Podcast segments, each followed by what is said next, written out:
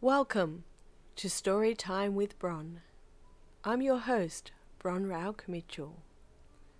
Come, sit with me under the story tree as I weave a tale or two for you.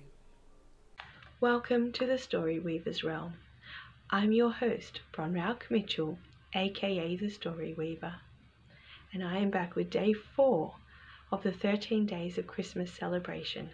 And tonight I'll be reading more of the life story of Santa Claus. But Nicholas was not listening to the conversation. He was thinking fast. Finally, he turned to the others and asked, What time does the race start? Nine o'clock sharp on Christmas morning, was the answer. Nicholas shook his head doubtfully. I don't know whether I can make it. He was thinking of the box full of toys he had planned to deliver to almost every house in the village. He had so many jobs to do in the morning when he got up that he didn't see how he could possibly finish his work, make his rounds with the gifts, and still be in time for the start of the race at nine o'clock. The other boys looked at him suddenly silent at the thought that came to all their minds. They knew what Nicholas was thinking when he said he wasn't sure that he could be there. Although every child had come to expect a toy from Nicholas on Christmas morning, the boys were too embarrassed to put into words the fact that because Nicholas was so good to them, and especially their smaller brothers and sisters, he might not be able to enter the race and for all of his gentleness, Nicholas was a boy and wanted to win the big race and the prize sled with still runners just as much as any of the other boys present.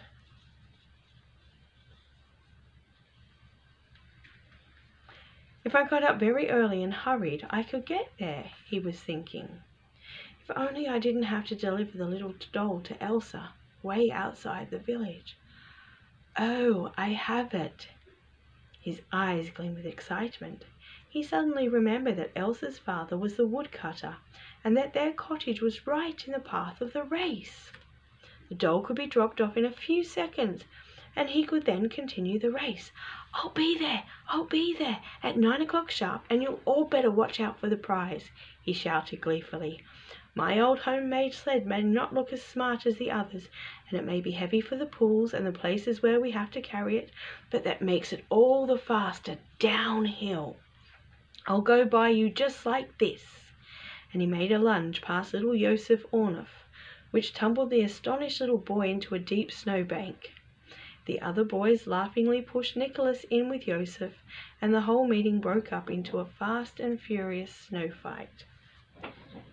When the children of the village woke up on Christmas morning, they found bright sunshine streaming in through their windows and glistening on the hard crusted snow on the roads.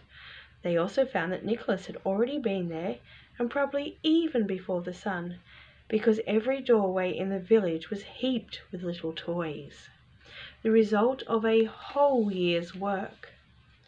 After the excitement at looking at their gifts, all the boys of the village made their way to the starting point of the race.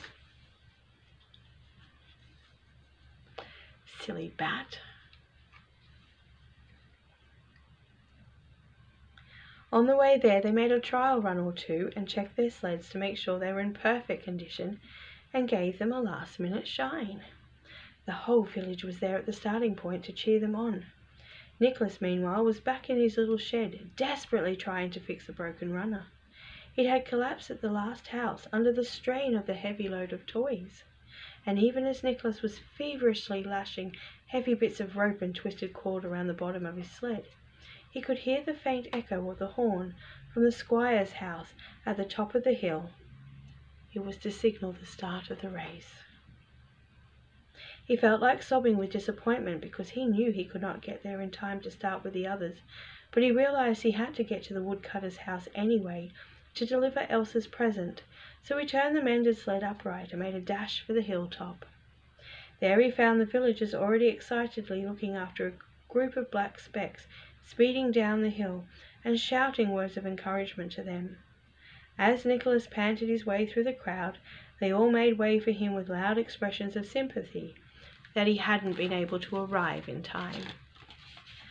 Come on, Nicholas, lad, shouted Jan Bavron. I'd rather see you win than even my own boy Otto. Here, man, let's give him a good push. One, two, three, off he goes.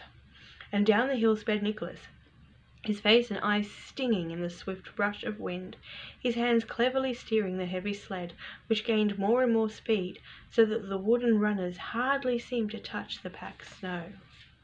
On and on he went, faster and faster, his eyes glowing with excitement as he saw that the boys ahead of him were black specks no longer, and that he must be gaining ground.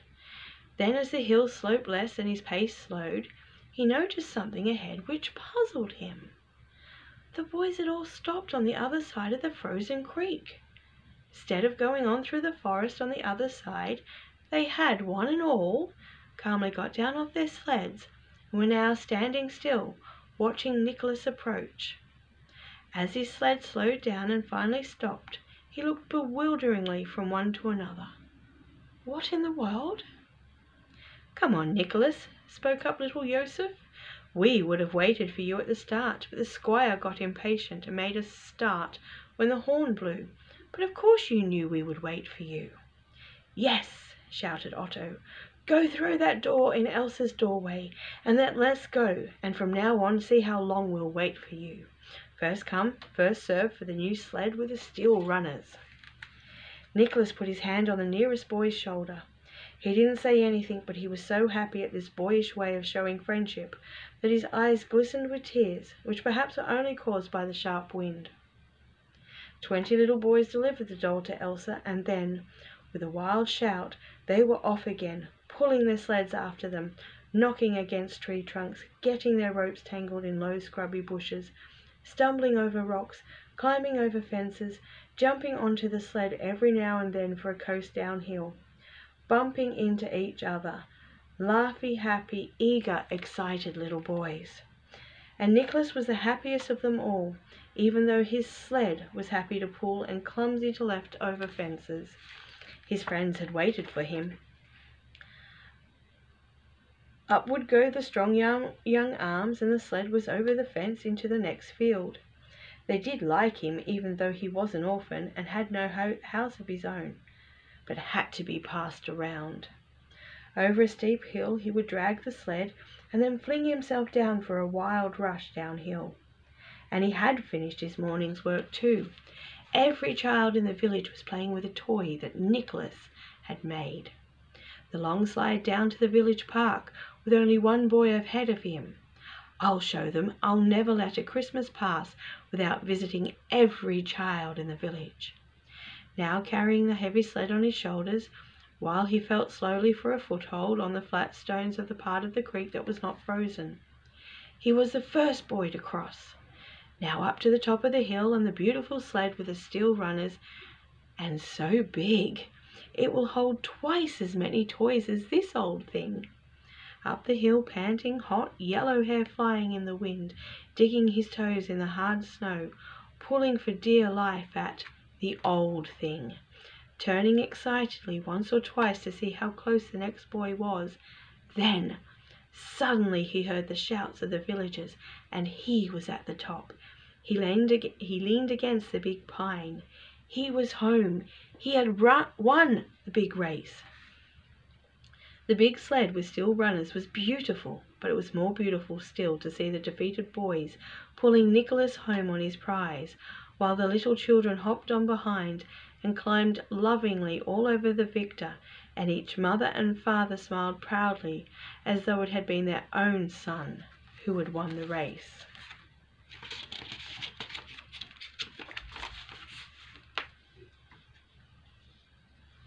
Chapter 4 The Evening Before Christmas When the crowd of villagers had dispersed after the race, Nicholas was stopped at the door of the fisherman's cottage, where he had lived for the past year, by a lean, dark man, who looked as though he had never smiled in his life. He had deep lines in his forehead, shaggy dark eyebrows which overhung and almost completely hid his deep-set grey eyes, and a mouth which went down at the corners giving an expression of grouchiness which never seemed to change. It was old Bertram Marsden, the wood carver of the village, who the children called Mad Marsden, because he lived alone, spoke to hardly anybody in the town, and chased the children away from his door with black looks and harsh words. He now edged up to Nicholas, who was busy dragging his lovely new shed to his work shed behind the house. "You haven't forgotten, Nicholas, that you moved to my house to day?" Marsden said gruffly. Nicholas looked up.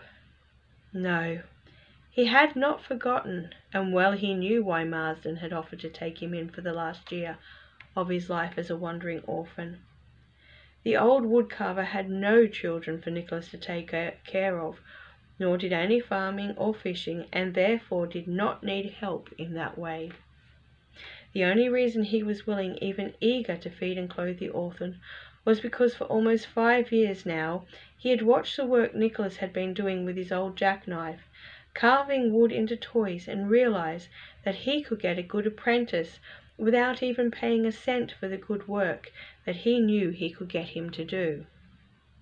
Knowing all these things and thinking of the bleak little cottage he would have to live in for a year, where there was no laughter or the sound of children's voices, it was a sad Nicholas who piled up his few belongings in his, in his sled, said a grateful goodbye to the family he was leaving, and followed Mad Marsden home, and followed Mad Marsden home to the low, mean-looking cottage on the outskirts of the village. When he entered the cottage he stepped immediately into the main workroom of the woodcarver. Here was his bench, his tables, his tools, and his timber. A wide fireplace almost filled another side of the room, and black pots and greasy kettles showed plainly that no proud housewife had set foot in the cottage for years. The pile of tumbled blankets in one corner was evidently Marsden's bed, and near the window was a table littered with the remains of his breakfast. These things and a few rickety chairs completed the furnishings of this one dark room. Marsden led the way in and pointed to a door in the corner of the room.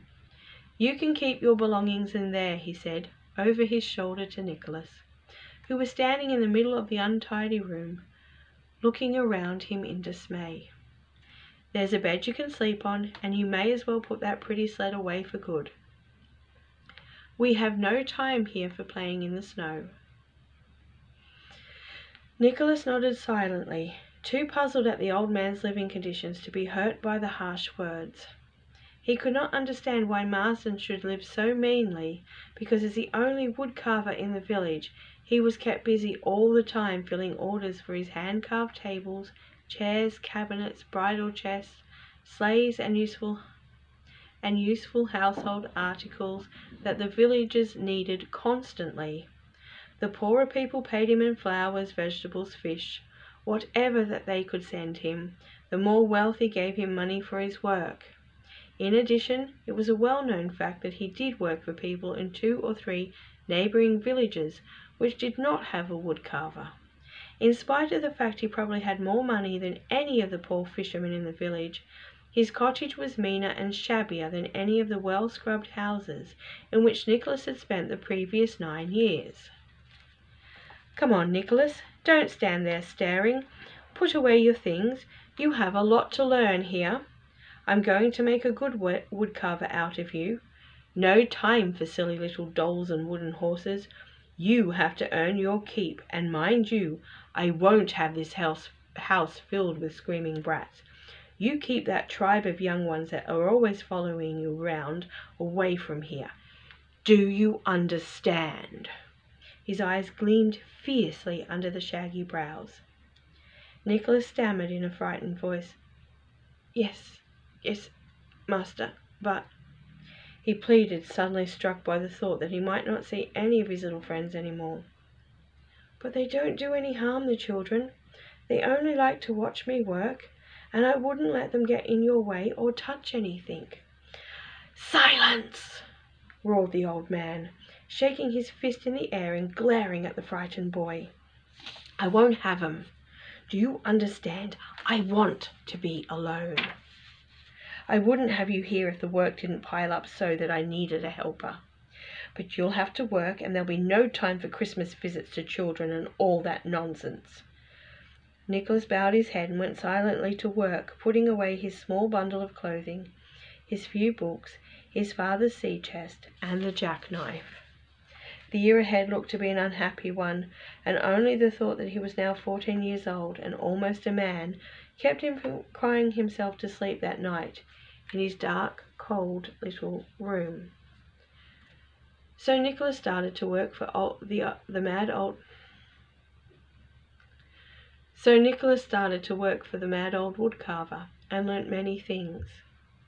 He learnt that his father's old jackknife was a clumsy tool compared to the sharp, beautiful knives and tools that Marsden used. He learned to work for hours, bent over the bench beside his master, patiently going over and over one piece of wood until it was plain to the extra exact millimetre that Marsden required.